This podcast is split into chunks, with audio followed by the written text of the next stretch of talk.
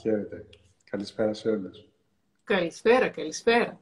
Ε, λέω στον κόσμο ότι βρισκόμαστε μία φορά το μήνα και είναι το δεύτερό μας στο live και επειδή την προηγούμενη φορά ξεφύγαμε λίγο και πήγαμε γύρω στη μία μισή ώρα, ε, σήμερα θα θέλαμε, αν γίνεται, θα προσπαθήσουμε να απαντήσουμε τις ερωτήσεις, αλλά ε, αν βλέπουμε ότι είναι λίγο οι ίδιες και οι ίδιες, θα, θα, ξέρεις, άμα το έχουμε πει το θέμα, θα το αφήνουμε και να ξέρετε ότι το βίντεο θα το ποστάρουμε και θα υπάρχει και στο YouTube αργότερα, άρα μπορείτε ίσως εκεί να βρείτε και τις απαντήσεις.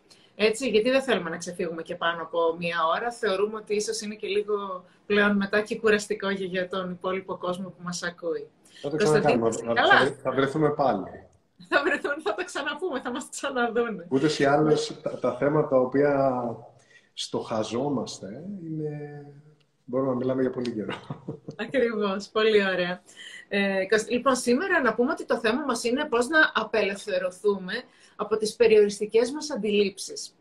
Και πριν ξεκινήσουμε να αναλύουμε αυτό το θέμα, ε, ας ξεκινήσουμε ίσως να αναλύσουμε τι σημαίνει μια περιοριστική αντίληψη, έτσι, τι είναι. Καταρχήν νομίζω ότι είναι πάρα πολύ σημαντικό να πούμε τι είναι η αντίληψη, πριν πούμε τι είναι περιοριστική αντίληψη. Διότι θα μεταχειριστώ εδώ πέρα τη διδασκαλία του γνωστού Βούδα, ο οποίος λέει ότι όταν ε, πιάσουμε την εμπειρία, την ανθρώπινη εμπειρία και την ε, ξεφλουδίσουμε ως πώς ξεφλουδίζουμε ένα θα βρούμε διαφορετικά φύλλα τα οποία είναι διαδικασίες. Και στο τέλος των διαδικασιών, προφανώς όπως ένα κρεμμύδι πέφτουν τα φύλλα, δεν βρίσκεις τίποτα, υπάρχει αυτό το απόλυτο τίποτα, το οποίο όμως είναι και πάρα, πάρα πολύ σημαντικό συγχρόνως. Έτσι λοιπόν μίλησε για αυτές τις διαδικασίες, οι οποίες η μία είναι σε φυσικό επίπεδο, και οι τέσσερις είναι σε νοητικό επίπεδο, οι άλλες τέσσερις. Αυτή που είναι η διαδικασία που είναι σε φυσικό επίπεδο είναι η προφανές, το φυσικό Από το οποίο βέβαια έχουμε πολύ λίγη συνείδηση. Γιατί η μεγαλύτερη λειτουργία του είναι υποσυνείδητη. Τι σημαίνει αυτό; Όλα μας τα όργανα, ο οργανισμός γενικότερα, τόσα χημικά συστατικά μέσα στο σώμα λειτουργούν χωρίς καμία προσπάθεια από εμάς. Συνειδητή. Προφανώς, όταν καθόμαστε και δούμε ένα πιάτο φαγητό, επηρεάζουμε, σαφώς. Έχουμε συνείδηση στο τι τρώμε. Ελπίζουμε. Τις περισσότερες φορές. Έχουμε συνείδηση στο τι τρώμε. Οπότε πυροδοτούμε ένα μηχανισμό. Τέλος πάντων, λίγο από αυτό ξέρουμε, αλλά είναι πολύ σημαντικό. Είναι το πιο χειροπιαστό. Η επόμενη διαδικασία η οποία συναντάμε είναι η πρώτη η οποία ανήκουν σε αυτό το οποίο λέγεται νους. Όλες αυτές τις τέσσερις ανήκουν σε αυτό που γενικά λέμε νους. Και η πρώτη είναι αυτό που λέγεται συνείδηση. Η συνείδηση είναι αυτή η μη διαφοροποιημένη συνειδητή κατάσταση της φύσης. Και το λέω κατάσταση διότι υπάρχει μια κατάσταση την κάθε στιγμή, αλλάζει και γρήγορα πολλές φορές. Οπότε δεν είναι ο συνειδητός ανθρώπινος εγκέφαλος, νους, μυαλός, όπως και να το πούμε. Είναι η συνείδηση, η οποία όσοι κάθεστε εδώ πέρα στην παρέα και ακούτε, αυτή τη στιγμή έχετε μία συνείδηση η οποία λαμβάνει πληροφορία από το οτιδήποτε. Όλα όσα ακούγονται μέσα σε αυτή την οθόνη, αλλά και όλα όσα δεν είναι σε αυτή την οθόνη, είναι στο δωμάτιο, στο χώρο που βρίσκεστε, είναι θόρυβοι που είναι πιο μακριά έξω από το δωμάτιο που βρίσκεστε. Όλοι μας έχουμε συνείδηση του τι γίνεται ακόμα και αυτό που δεν ξέρουμε ότι έχουμε τη συνείδησή του ότι γίνεται. Μάλιστα. Γιατί είναι μεγαλύτερο πράγμα η συνείδηση. Mm-hmm. Εύχομαι να είναι κατανοητό αυτό, γιατί είναι και λίγο μπερδευτικό. Γιατί ναι. τη στιγμή, και εδώ κάθεται όλη αυτή η φιλοσοφία του Βούδα, του διαλογισμού, τη στιγμή που υπάρχει συνείδηση και αρχίζουμε και διαλέγουμε κάτι από αυτά και αρχίζουμε και έχουμε...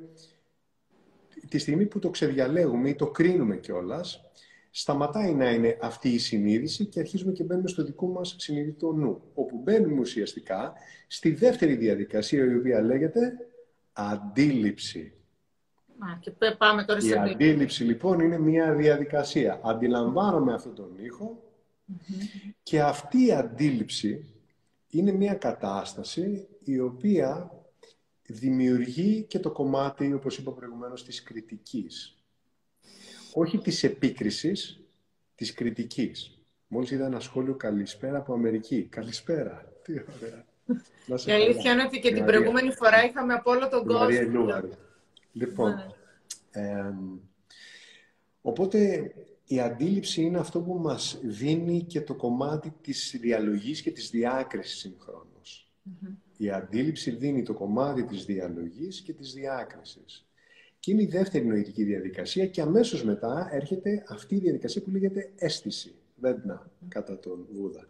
Τι σημαίνει τώρα αυτό; Με το που θα έχουμε κάποιο είδους αντίληψη από κάτι, θα έρθει η αίσθησή μας, οι αισθήσεις μας, οι πέντε αισθήσεις. Κάπως βλέπουμε, ακούμε, μυριζόμαστε, γευόμαστε. Και με το που έρχεται αυτό, κατευθείαν μπαίνουμε σε αυτό το πλαίσιο, μ' αρέσει ή δεν μ' αρέσει. Κατευθείαν. Αυτά τα δύο υπάρχουν. Ενδιάμεσο δεν υπάρχει. Ουδέτερο δεν υπάρχει. Ή θα σου αρέσει λίγο ή δεν θα σου αρέσει λίγο τόσο ελάχιστο που δεν του δίνει σημασία. Αλλά κάπου εκεί μέσα είσαι. Και μετά από την αίσθηση, έτσι, έρχεται η αντίδραση επάνω στο φαινόμενο. Που δεν είναι αυτό που προτείνουμε, προτείνει ο Βούδας, συγγνώμη, να αντιδράσεις, αλλά να καλλιεργήσει αυτό το ωφέλιμο έδαφος της ανταπόκρισης επιδέξια, χωρίς να φορτώνεσαι πράγματα από το παρελθόν σου. Γιατί η αντίληψή σου είναι αυτό το οποίο κουβαλάει μαζί και το παρελθόν σου. Γιατί αν έχεις αντιληφθεί κάτι κάπως, κάποια στιγμή, αυτό είναι το παρελθόν σου, το οποίο επαναλαμβάνεται. Οπότε εδώ πέρα πάρα πολύ ωραία ερχόμαστε σε αυτό το οποίο λέγεται, η ερώτησή σου δηλαδή. Έπρεπε να αναλύσω τι είναι λιγάκι η αντίληψη για να είμαστε λιγάκι... Λοιπόν, έρχεται αυτό που λέμε, που με ρώτησες τι είναι η περιοριστική αντίληψη. Περιοριστική αντίληψη λοιπόν πολύ απλά είναι τα στερεότυπα είναι αυτές οι εντυπώσεις παγιωμένες, οι οποίες έχουν καθίσει μέσα στην οπτική μας, οι οποίες έρχονται αυτόματα και δεν τις επανεξετάζουμε. Οπότε, προεξοφλούμε τη σημασία τους χωρίς να βλέπουμε πραγματικά το τι δημιουργούν σε εμάς ή στον κόσμο μας. Υπάρχουν τέτοιες περιοριστικές αντιλήψεις οι οποίες εμποδίζουν τον κόσμο από το να έχει μια εμπειρία. Εμποδίζουν τον κόσμο. Εμποδίζουν εμάς τους ανθρώπους, γιατί ο καθένας μας έχει τα δικά του. Έτσι.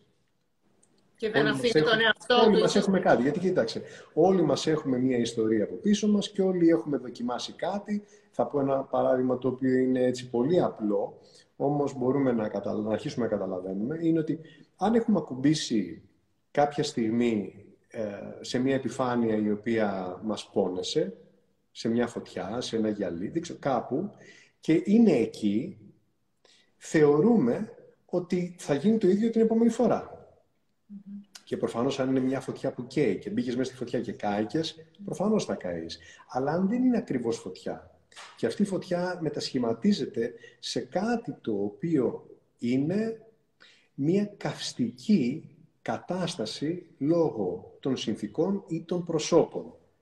Αν έχεις ζήσει κάτι τέτοιο στο παρελθόν και θεωρείς ότι θα σου ξανασυμβεί, αυτό λέγεται περιοριστική αντίληψη. Φοβάσαι και δεν το ξανακάνεις. Το παρόν ή το μέλλον σου δεν εγγυάται ότι θα γίνει ό,τι έγινε στο παρελθόν σου. Άρα το παρελθόν σου δεν εγγυάται το μέλλον σου. Οπότε καλό είναι να κοιτάξουμε πώς περιορίζουμε τον εαυτό μας μέσα από αντιλήψεις και στερεότυπα, παγιωμένα, τα οποία θεωρούμε ότι αν έτσι, τότε θα ξαναγίνει έτσι. Κάποια είναι χρήσιμα.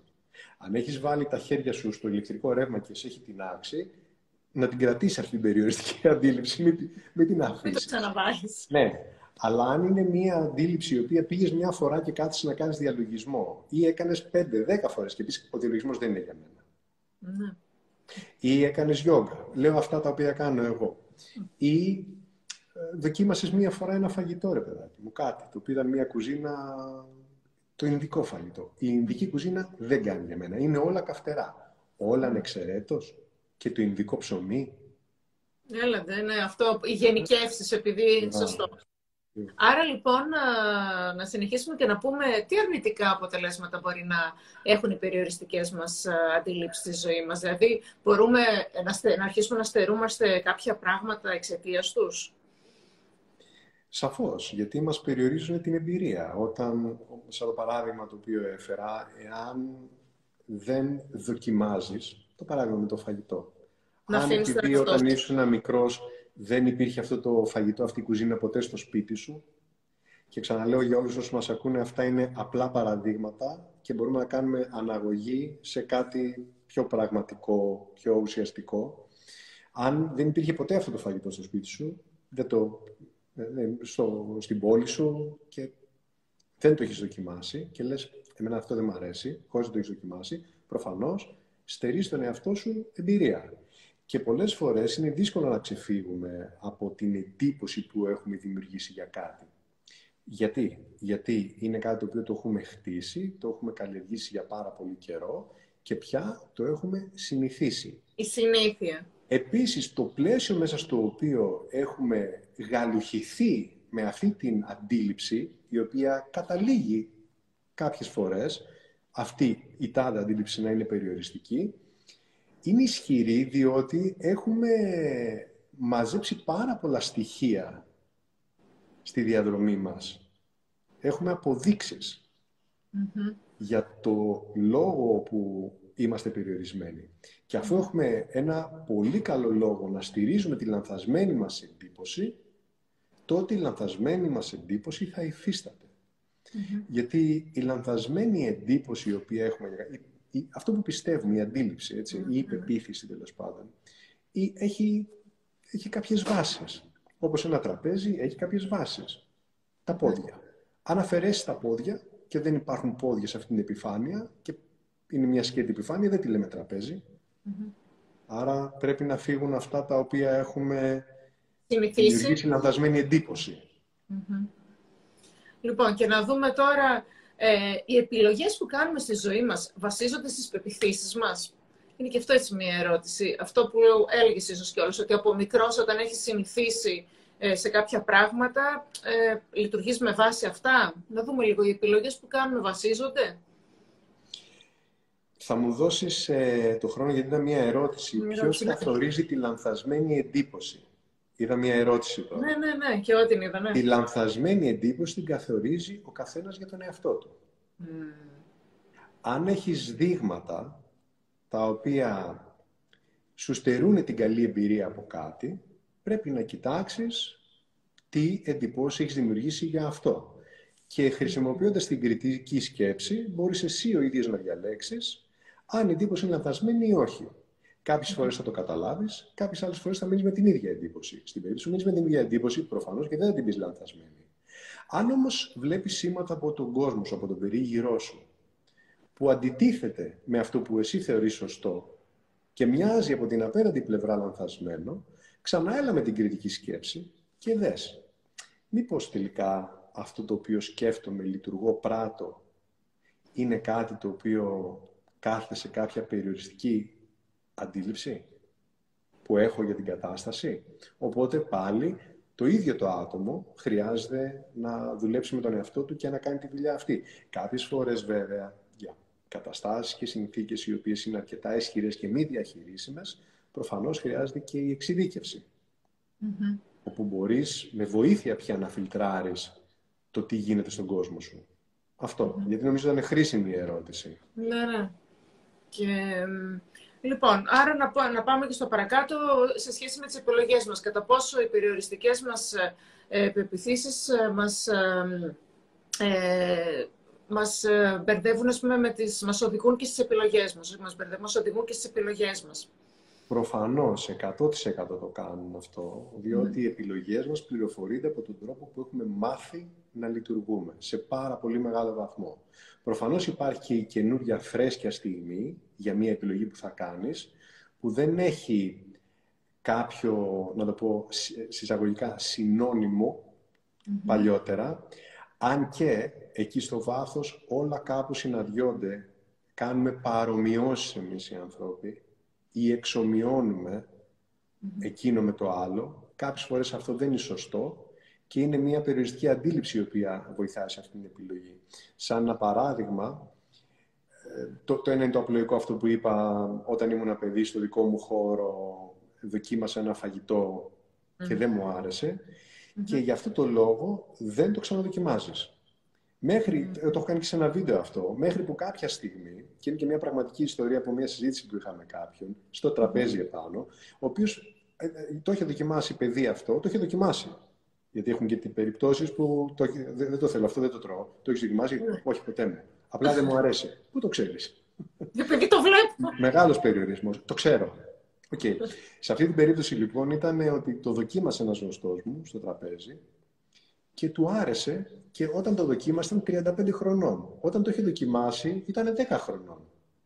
Και για τόσα, τόσες δεκαετίες δεν το δοκίμαζε γιατί νόμιζε, είχε μείνει σε εκείνο το πράγμα. Ή κάποιες άλλες φορές ε, έχουμε μια εμπειρία η οποία μπορεί να είναι δυσάρεστη. Τι σημαίνει Μπορεί για κάποιο λόγο να είχαμε μια εμπειρία σε μια σχέση, σε μια συγκατήγηση, σε μια συνεργασία η οποία ήταν αρνητική. Και επειδή εκείνη πήγε όχι τόσο καλά, έχουμε την τάση να βάζουμε στον ίδιο κουβά μέχρι, ένα βαθμό, μέχρι ένα βαθμό κάποια πράγματα. Βέβαια, για τις σχέσεις να προλάβω εδώ και να πω ότι προφανώς κάθε φορά που είμαστε ερωτευμένοι και στην αρχή ξεκινάει κάτι, δεν παίζει αυτό τόσο πολύ, παίζει σε ένα βαθμό. Όμως, μόλις αρχίζει και φεύγει το έρωτας, το ξεμιάλισμα, να το πω έτσι, αρχίζουμε και βλέπουμε τη διαφορετικότητά μας με τον άλλον και ότι θέλουμε κάποια πράγματα διαφορετικά από τον άλλον και αρχίζουμε και δεν ταιριάζουμε σε όλα.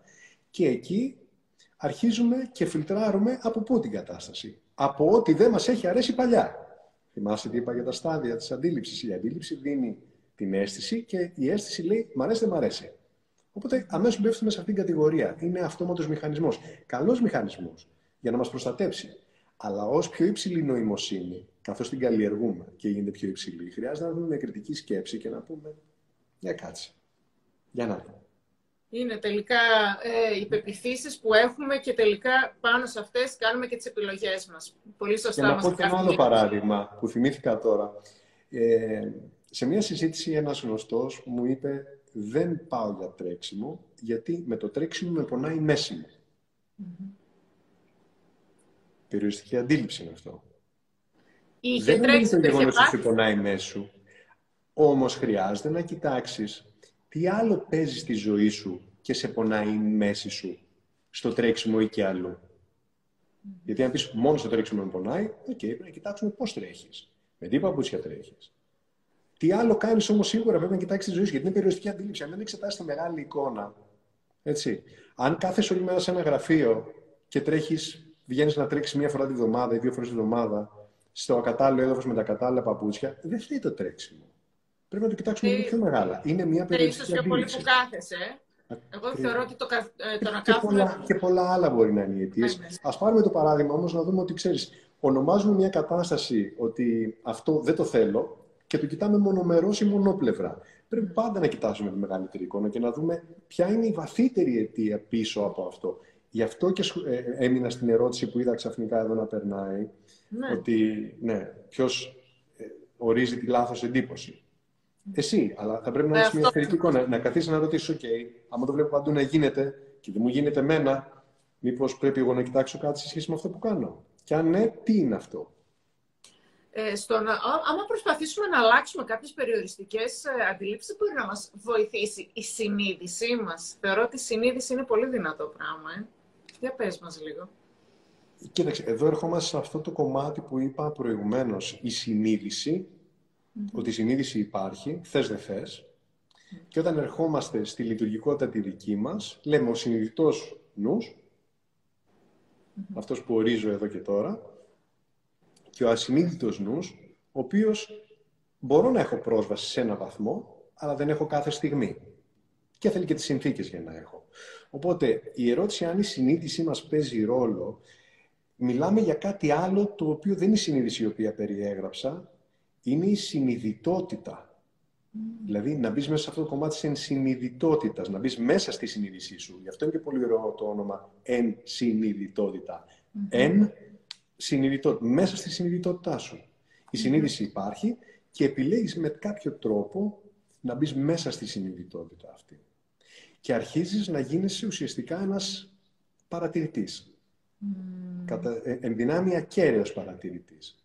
Οπότε, η συνείδησή μας όταν γίνεται αυτό που λέμε ενσυνειδητότητα, αυτό που κατά κόσμο ακούγεται πάρα πολύ πια και λέγεται mindfulness, όπου έχει εργαλείο του αυτό το εξαιρετικό ατού που έχει ο άνθρωπος και λέγεται προσοχή, να δίνεις την προσοχή σου, να είσαι παρατηρητικός και είναι αυτό, επειδή είπα για τον Βούδα, αυτό δίδαξε ο Βούδας, την προσοχή στο πλαίσιο της ενσυνειδητότητας, είναι κάτι που πολύ πολύ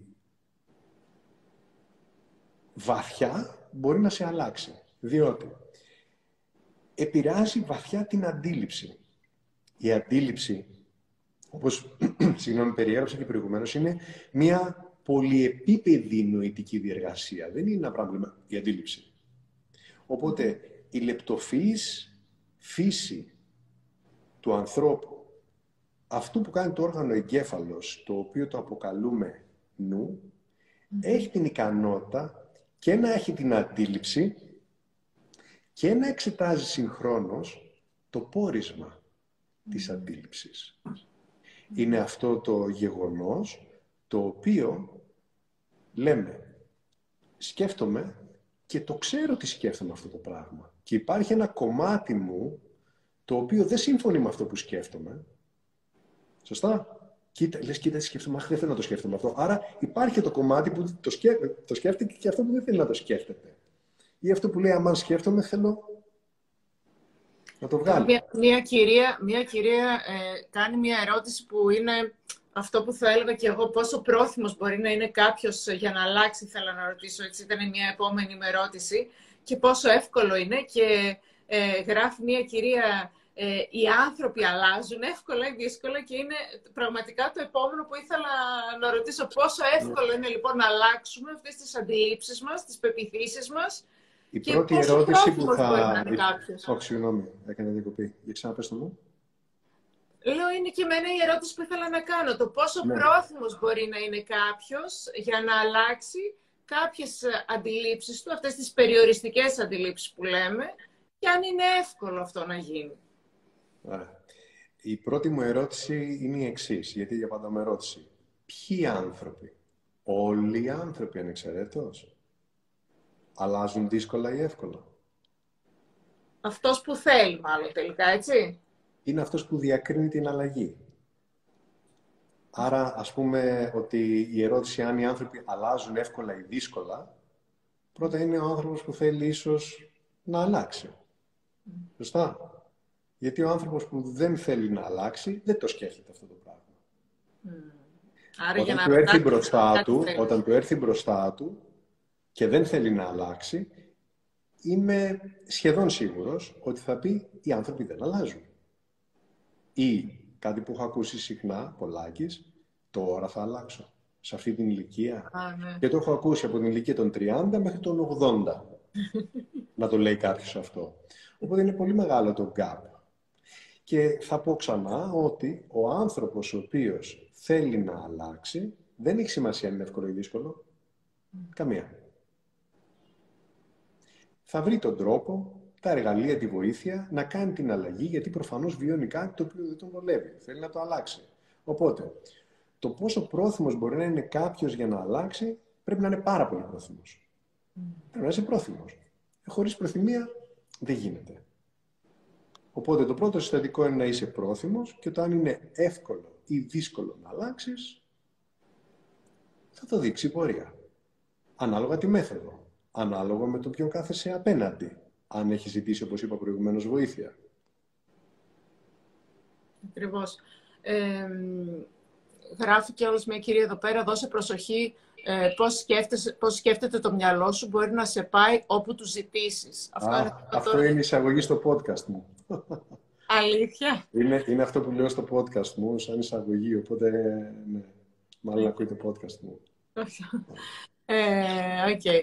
Αυτό που πρέπει να θυμόμαστε σε σχέση με το κομμάτι της ε, αντίληψης και το πώς μπορούμε να απελευθερωθούμε, να ξεκινήσουμε τη δουλειά να απελευθερωνόμαστε, είναι ότι μέσα μας και σε φυσικό και σε μεταφυσικό επίπεδο, μεταφυσικό τι εννοώ, αυτό το οποίο δεν βλέπουμε, με τους όρους του Αριστοτέλη. Μεταφυσικό υπάρχει, αλλά δεν το βλέπουμε. Όπως είπα για το σώμα, το βλέπω, το, το, το μυαλό που σκέφτεται δεν το βλέπω, το ακούω, βλέπω τα αποτελέσματά του πολλές φορές, κατόπιν εκ, κάποιες φορές εκ των υστέρων, ε, κατόπιν. Οπότε, ε, υπάρχει δυνατότητα και ικανότητα να απελευθερωθούμε από αυτά τα στενά πλαίσια, τα καλούπια που έχουμε δημιουργήσει, σίγουρα κάνοντας τη δουλειά. Και αυτή είναι η αλλαγή που πρέπει να, ε, να δουλεύουμε, η αλλαγή που χρειάζεται να προσδοκούμε, να κατευθυνόμαστε. Άρα δεν έχει σημασία αν αλλάζει ο άνθρωπος, δεν αλλάζει ο άνθρωπος. Σημασία έχει, αν νιώθεις κάτι που δεν σου αρέσει, κάνε κάτι να το αλλάξεις. Αυτό λέγεται αλλάζει ο άνθρωπος. Αυτό λέει και θέλει και προσπάθεια, έτσι. Ε, θέλει δουλειά. Θέλει, δουλειά. Θέλει δουλειά. Κάποιες, για κάποιες περιπτώσεις λιγότερη, για κάποιες περισσότεροι. Αλλά σίγουρα όλα τα. Υπάρχει κάτι που δεν θέλει δουλειά. Υπάρχει κάτι που α, γίνεται αυτόματα μόνο του. Για όλα χρειάζεται.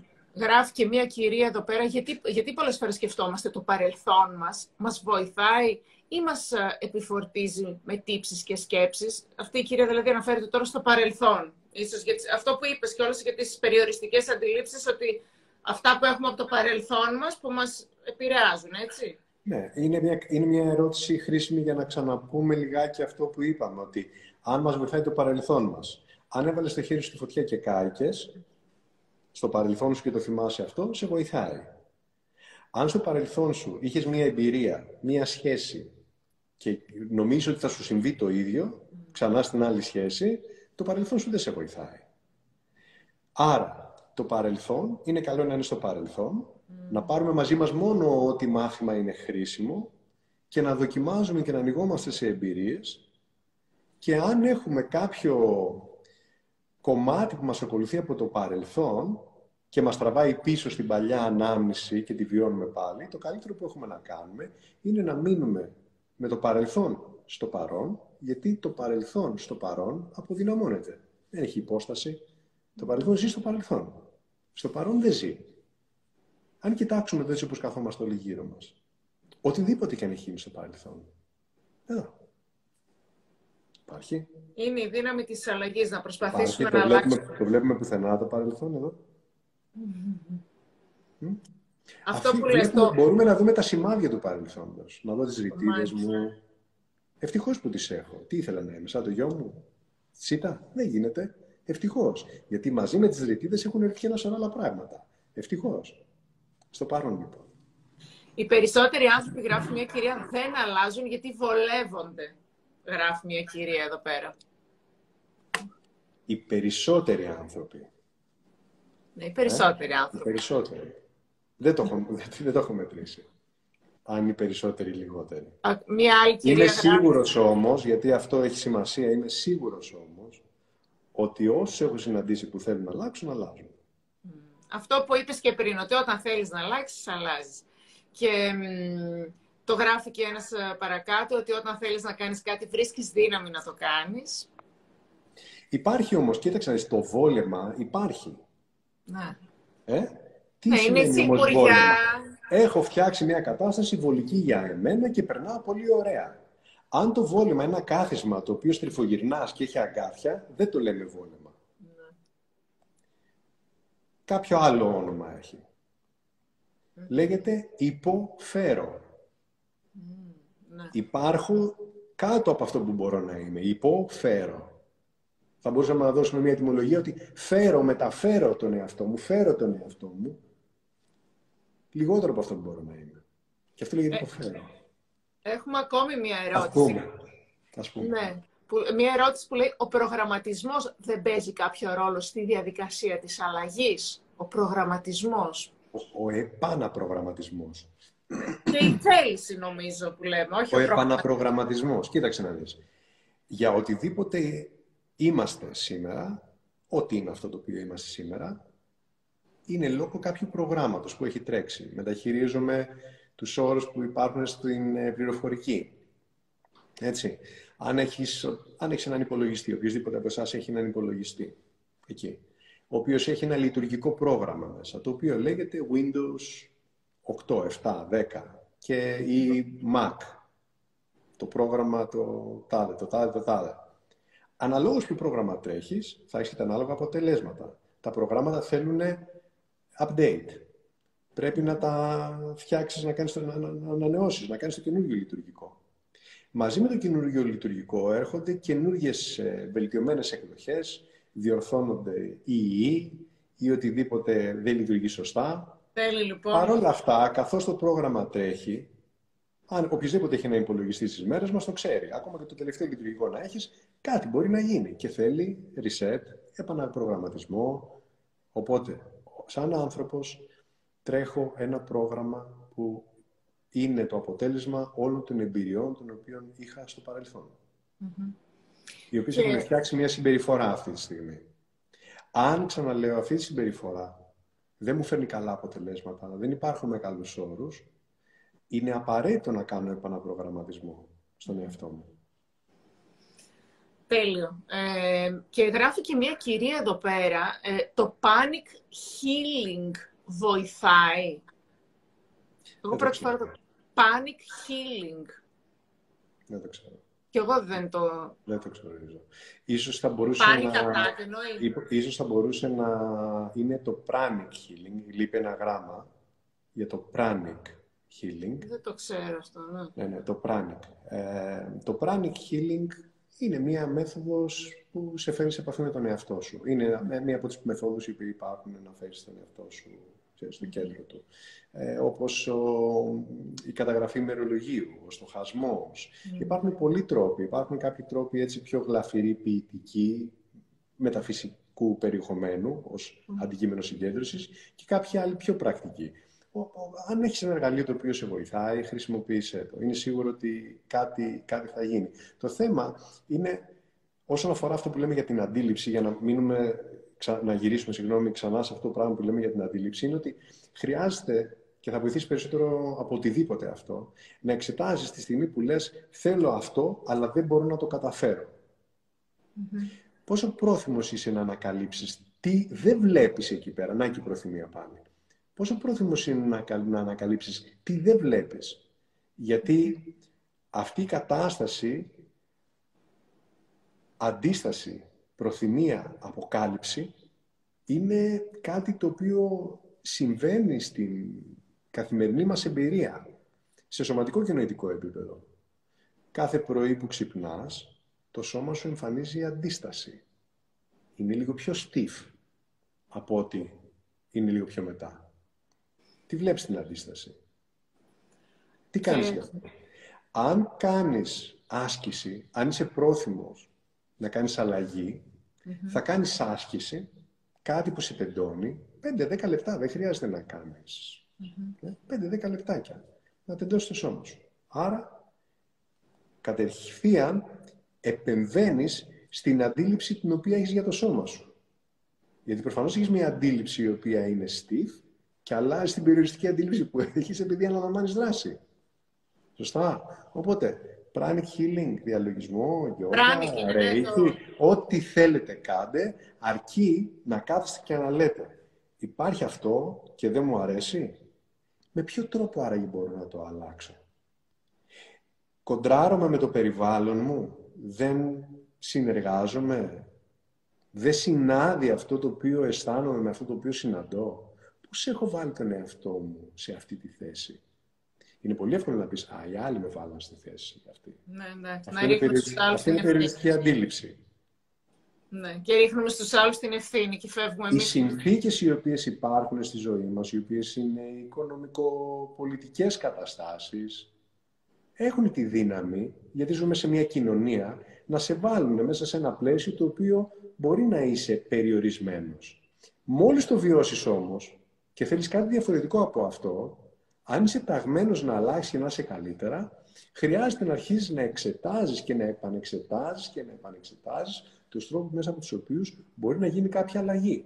Και αν στοχεύεις σε μία αλλαγή η οποία είναι ένα μικρό ποσοστό την ημέρα, το μήνα, σιγά, σιγά. κάτι το οποίο δεν κάνεις. Σιγά σιγά, σιγά σιγά. Το φαγητό σου με μικρές μπουκές το τρως. Δεν κάνεις το πιάτο όλο έτσι. Mm-hmm. Μικρές μπουκές. Έτσι.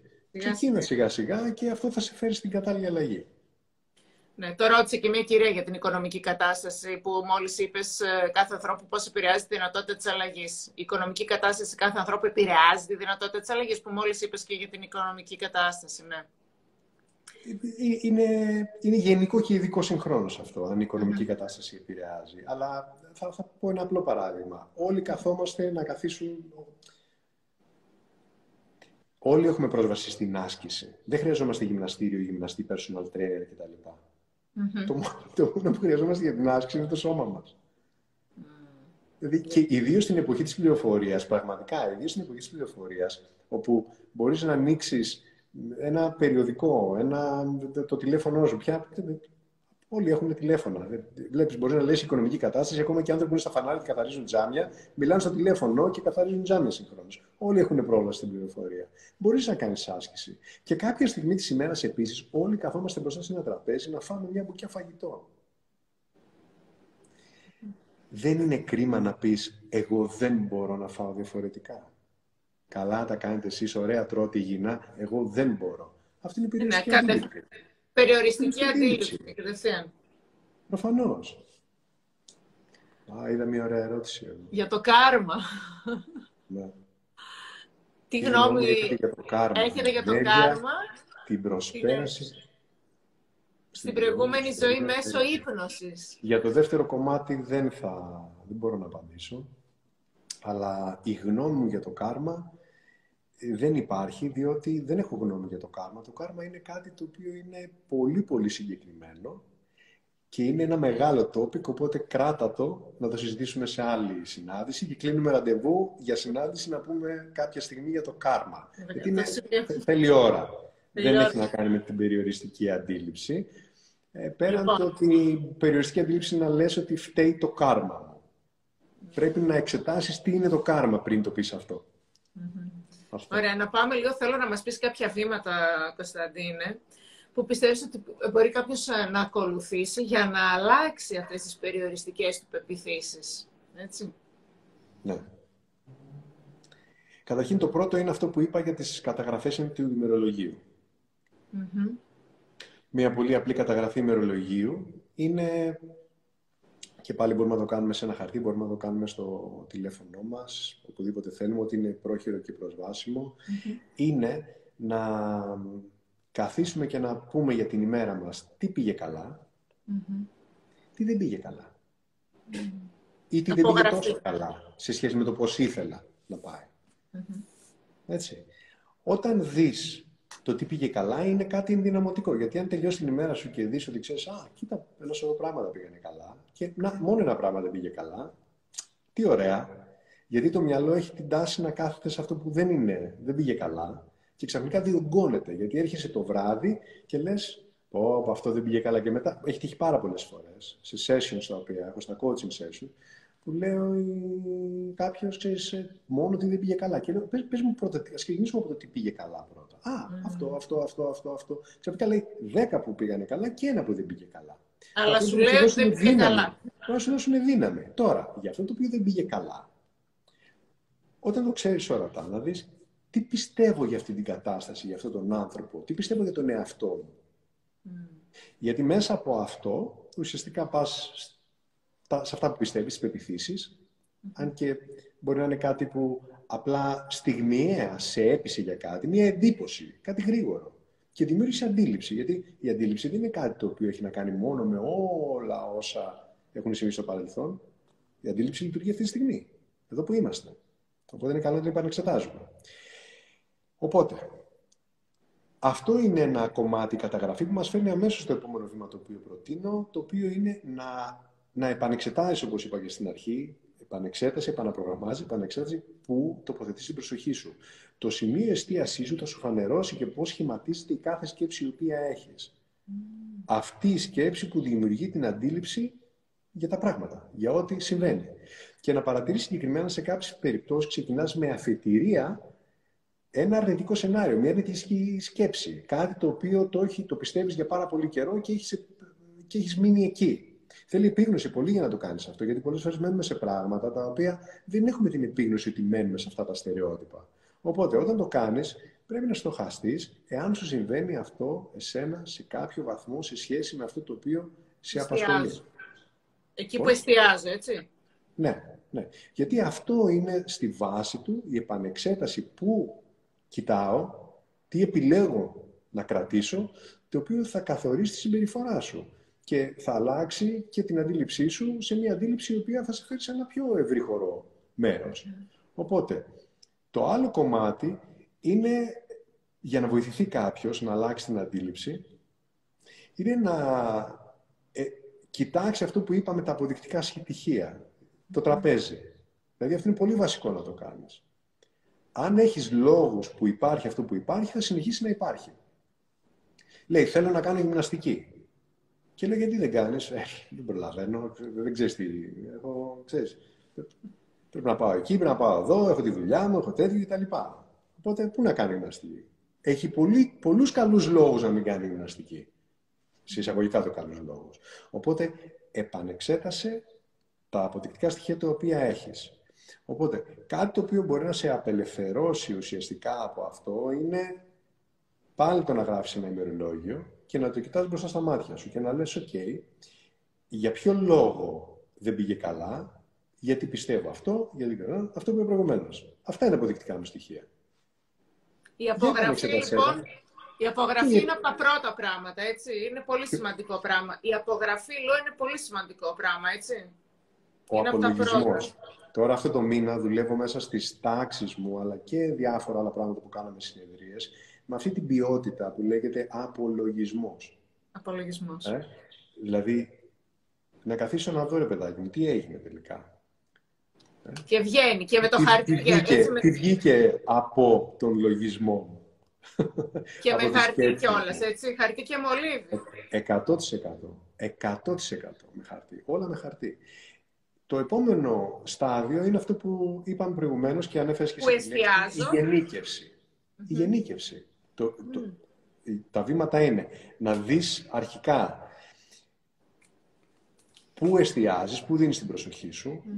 Το άλλο κομμάτι να δεις πολύ προσεκτικά τα αποδεικτικά στοιχεία που έχεις τα οποία υποστηρίζουν την κατάσταση και μετά τις γενικεύσεις. Mm. Τις γενικεύσεις, συγγνώμη, τις γενικεύσεις. Έχουμε γενικεύσεις ότι ε, ποτέ δεν θα ξανακάνω σχέση. Ποτέ δεν θα ξανακάνω τέτοια σχέση. Ποτέ δεν θα ξανασυγκατοικήσω. Ποτέ. Το έκανα και την πάτησα. Κάθε φορά θα γίνεται αυτό. Είναι αυτό που είπαμε προηγουμένως. Οπότε, αν έχεις τέτοιες ατάκες οι οποίες λες, οι οποίες είναι προφανώς περιοριστικές αντιλήψεις για το πώς θα ζήσει τη ζωή σου πιο ευχάριστα, γεμίζεις με περιορισμούς για τις δυνατότητες οι οποίες έχεις σαν άτομο. Γιατί η το ενδυνάμει που λέγανε και οι αρχαίοι mon πρόγονοι, είναι ενδυνάμει. Δεν έχει όνομα μετά. Είναι το ενδυνάμει της φύσης μας. Οι πιθανότητες. Πώς περιορίζεις πιθανότητες; Με κάποια αντίληψη προφανώς. Οπότε, για να μην στερηθείς τα καλά της ζωής, επανεξέτασε τις γενικεύσεις που κάνεις και τα βάζεις όλα σε ένα κουβά. Ναι, όντως. Αυτό το ποτέ. Ποτέ δεν θα κάνω αυτό, ποτέ δεν θα ξανακάνω εκείνο. Ναι, είναι γενίκευση και είναι, είναι πραγματικά περιορισμός για τον εαυτό σου. Σωστό.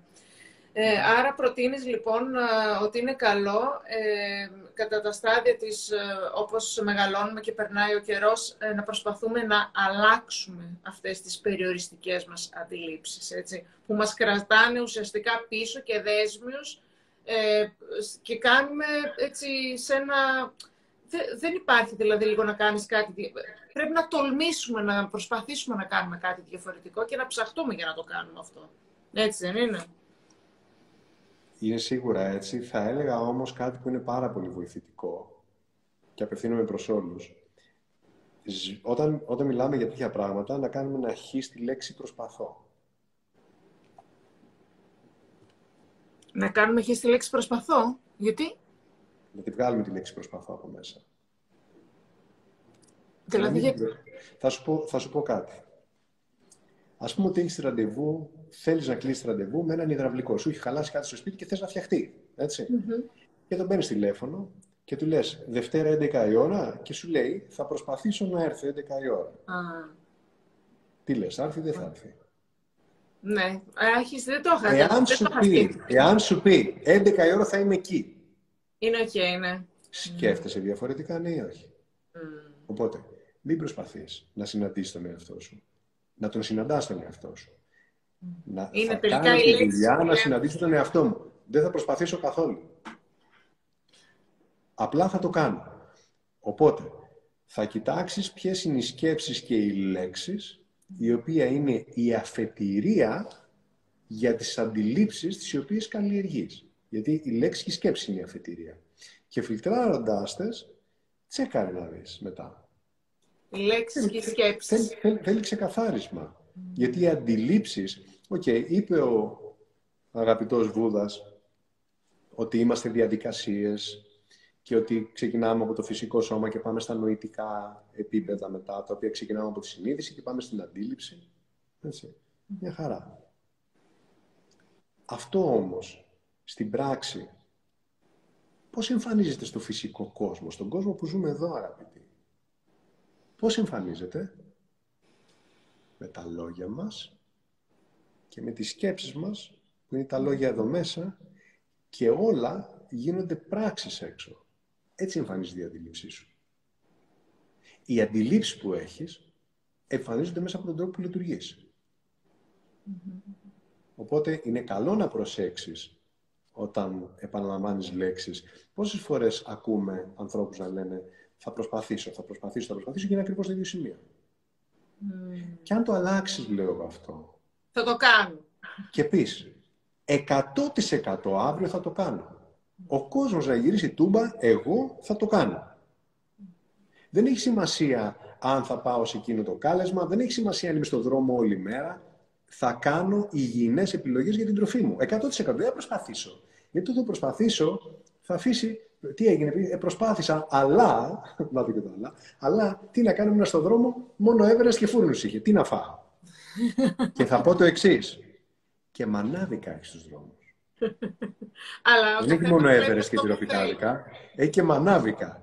Αν θες να είσαι στον δρόμο, να κόψεις την πείνα σου μέχρι να βρεθείς στο κατάλληλο μέρος. Δηλαδή, ξέρετε.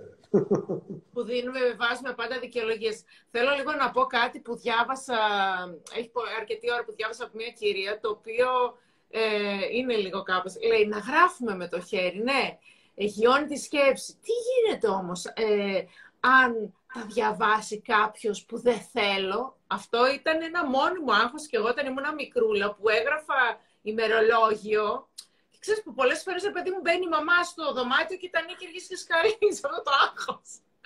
Λέει, τι γίνεται αν κάποιος ε, ε, τα διαβάσει που δεν θέλω; Τι, τι θα γράψεις, τι, τι, τι, τι θα γράψεις, κοίταξε να δεις. Αν σκέφτεσαι να, κρυ- να κλέψεις τράπεζα ή να καθαρίσεις κανέναν, πρέπει να κοιτάξεις περιοριστικές αντιλήψεις. Οπότε, τι είναι αυτό που θα γράψεις; Δηλαδή, τι πήγε καλά στην ημέρα, τι δεν πήγε, δεν μπορώ να φανταστώ τι κακό θα κάνει σε κάποιον. Τέλος πάντων, παρόλα αυτά, προφανώς, ε, σε έναν βαθμό αστειεύομαι, ε, υπάρχουν ε, πράγματα τα οποία είναι πολύ προσωπικά και δεν θέλουμε να τα μοιραστούμε, προφανώς. Έτσι. Αν δεν μπορείς να περιφρουρήσεις το στόχο, το, συγγνώμη, τον χώρο σου, μήπως κάτι σε περιορίζει, δηλαδή δεν είναι περιοριστική αντίληψη ότι θα το δούνε αυτό που έχω γράψει; Δεν είναι περιοριστική αντίληψη; Πώς; Ποιος θα έρθει να στο πάρει από τα χέρια; Έχει σκοπό να μην του δίνεις προσοχή, να μην του δίνεις σημασία; Οπότε, αν δεν έχεις να κρύψεις κρατικά, μυστικά ή δεν ξέρω εγώ τι άλλο, μη φοβάσαι. Οκ. Και να το δει κάποιος, απελευθερώσου. Τι έγινε, τι, ζη- τι ζητάς, σε εισαγωγικά, από το τζίνι, τη ζωή σου. Τι ζητάς. Είναι κακό. Έτσι. Αν γράψεις, ας πούμε, στο ημερολόγιο που είπα εγώ, τι δεν πήγε καλά σήμερα. Δεν πήγε καλά το ότι δεν πέτυχα τη διατροφή μου. Το κρατάς κρυφό; Μμμ. Γιατί το κρατάς κρυφό; Μήπως να ζητήσεις βοήθεια; Ναι, και γράφει μια κυρία δεν είναι περιοριστική αντίληψη, είναι φόβος.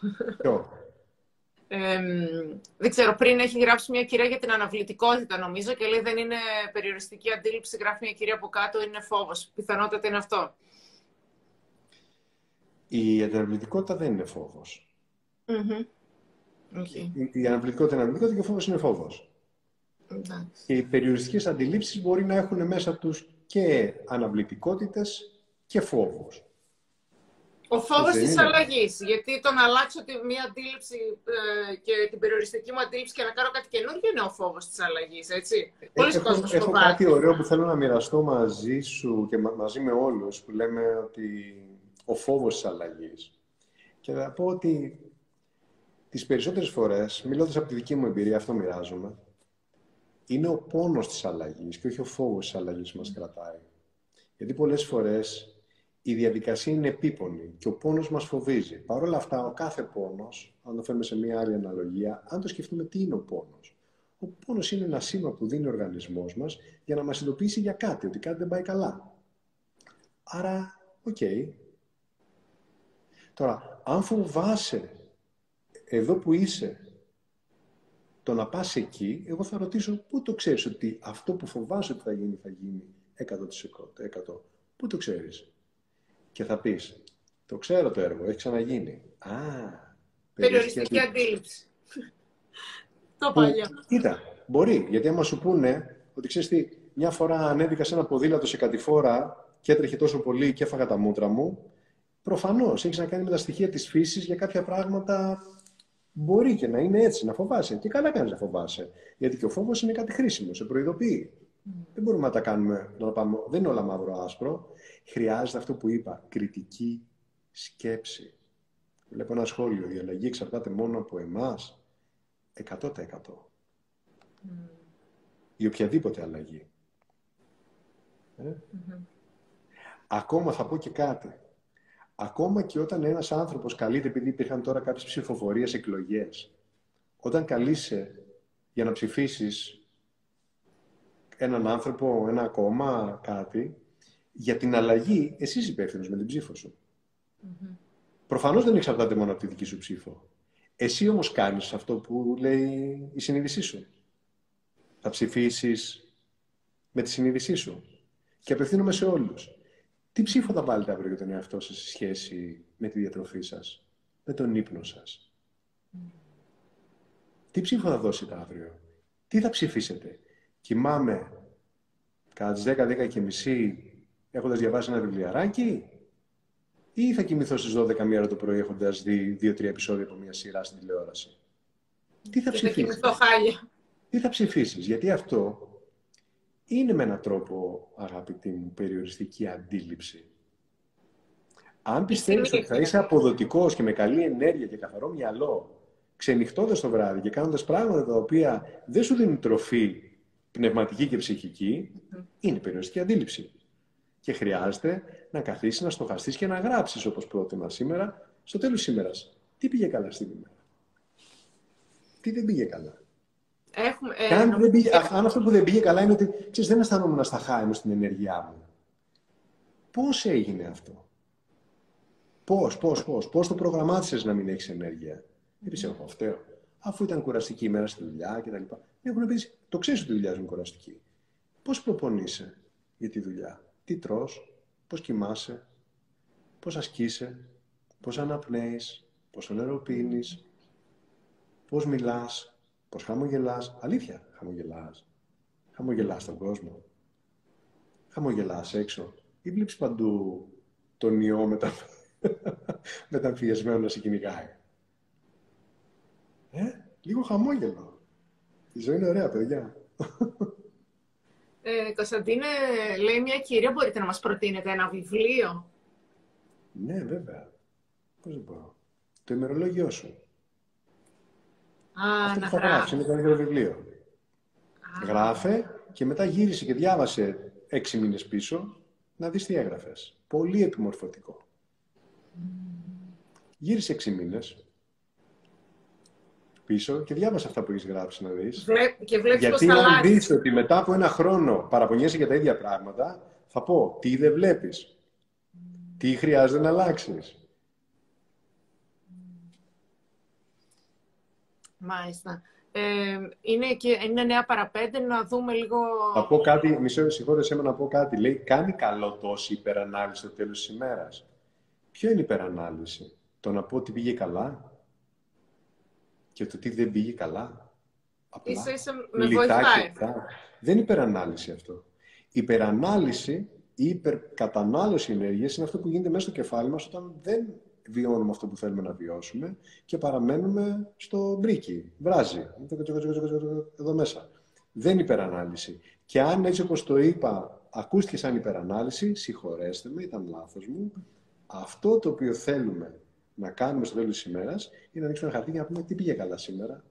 Πήγε καλά αυτό, αυτό και αυτό. Τι ωραία, να το δω μπροστά μου. Να χαρώ για αυτά που κατάφερα. Και αν δεν πήγε κάτι καλά, να πω «Α, αυτό θα το δουλέψω αύριο». Αν δεις μία λίστα από 10 πράγματα που δεν πήγανε καλά, βήμα-βήμα. No problem. Σιγά-σιγά. Για κάποιο λόγο έχουν συσσωρευτεί. Υπάρχει περιθώριο. Αν δουλεύουμε με τις περιοριστικές μας αντιλήψεις για τις καταστάσεις που προκύπτουν μέσα από τις σκέψεις, χρειάζεται αυτό το βασικό, να επαναπρογραμματίσουμε τον εαυτό μας και να αρχίσουμε να λειτουργούμε με διαφορετικούς όρους. Πώς; Πρόσεξε πού βάζεις την προσοχή σου. Mm. Σε ποια πλευρά των πραγμάτων.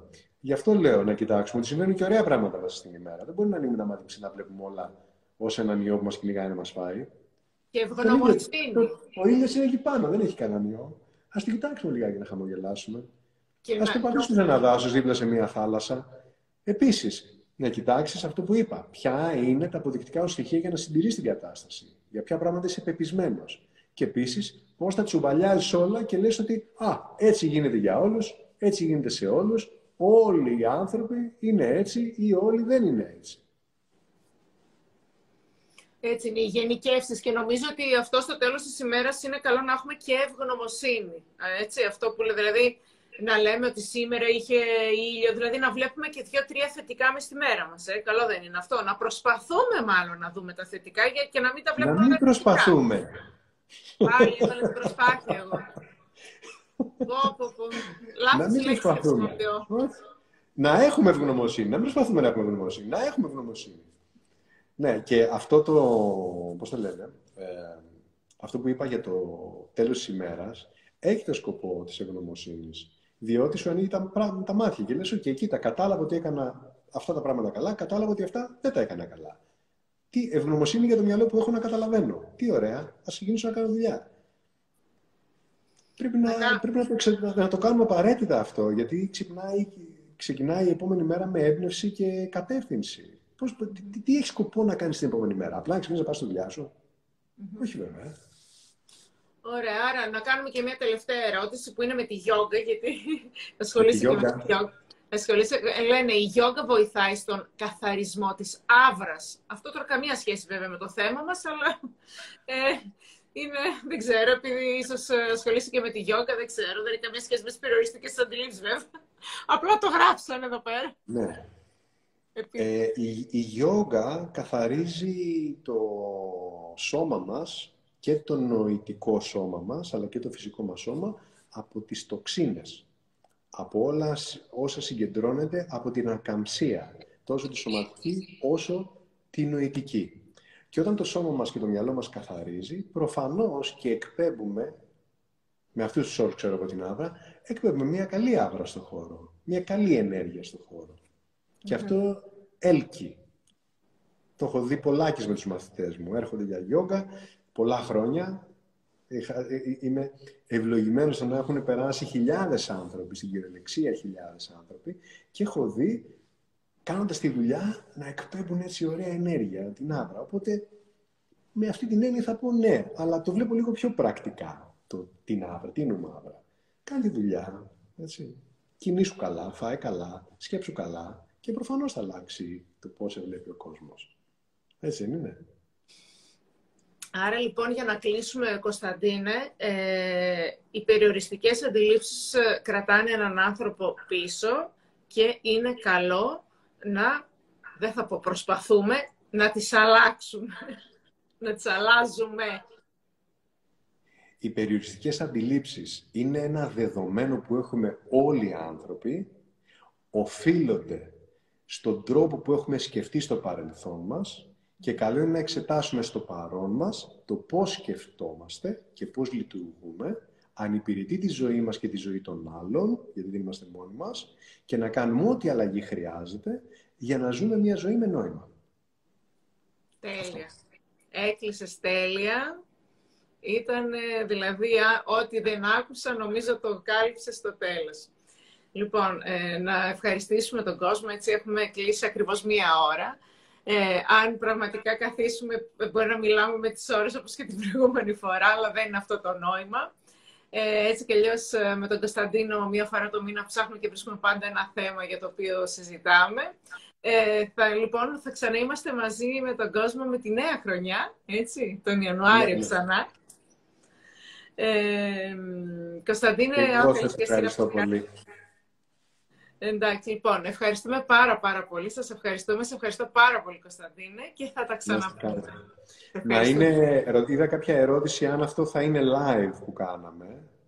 Μάλλον live είναι θα, είναι, θα ανέβει θα να το δει κάποιος μετά.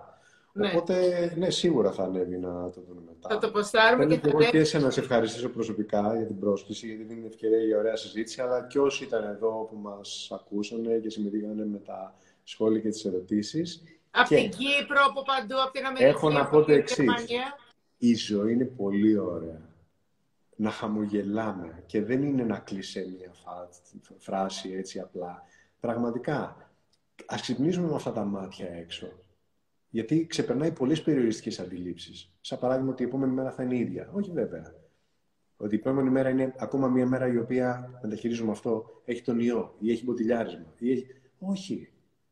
Και αν εδώ που κοιτάς υπάρχουν πολλά προβλήματα, θυμίσου να κοιτάς και λίγο τον ήλιο. Μεταφορικά ή κυριολεκτικά. Ε, η ζωή είναι ωραία. Έτσι.